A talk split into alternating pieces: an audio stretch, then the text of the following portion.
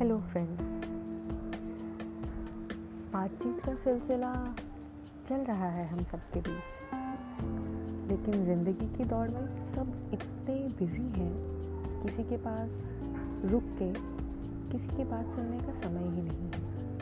शायद इस भागदौड़ भरी ज़िंदगी में कुछ के दोस्त छूट गए, कुछ लोगों के भाई बहन भी छूट गए और कुछ लोग माता पिता से भी दूर हैं। ऐसा नहीं है कि उनको उनसे प्यार नहीं है, लेकिन लाइफ इतनी बिज़ी हो गई है, हमारी ज़िंदगी इतनी बिज़ी है कि हमारे पास टाइम ही नहीं है कि हम रुक के किसी की बात सुने। इन कुछ चीज़ों ने मेरे दिमाग पे कुछ इफ़ेक्ट किया और शायद एक दिन मैंने ये कुछ पंक्तियाँ लिखी हैं। इट्स नॉट एक्चुअल पोएम कुछ कोट है चलिए पढ़ के सुनाती हूँ। ज़िंदगी में पीछे ना छूटने की हौड़ है।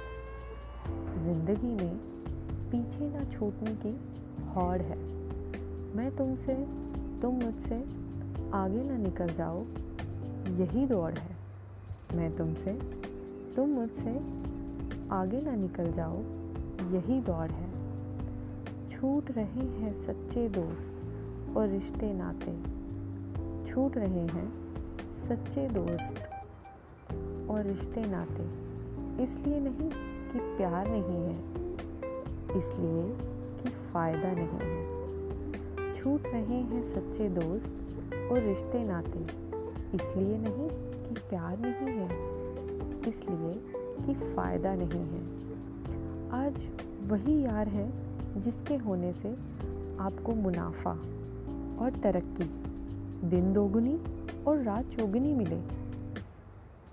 आज वही यार हैं जिनके होने से आपको मुनाफा और तरक्की, दिन दोगुनी और रात चौगुनी मिले।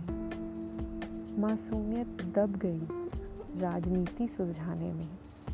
मासूमियत दब गई राजनीति सुलझाने में। और प्यार बिक रहा है चंद रंगीन कागज़ों के मिल जाने पे।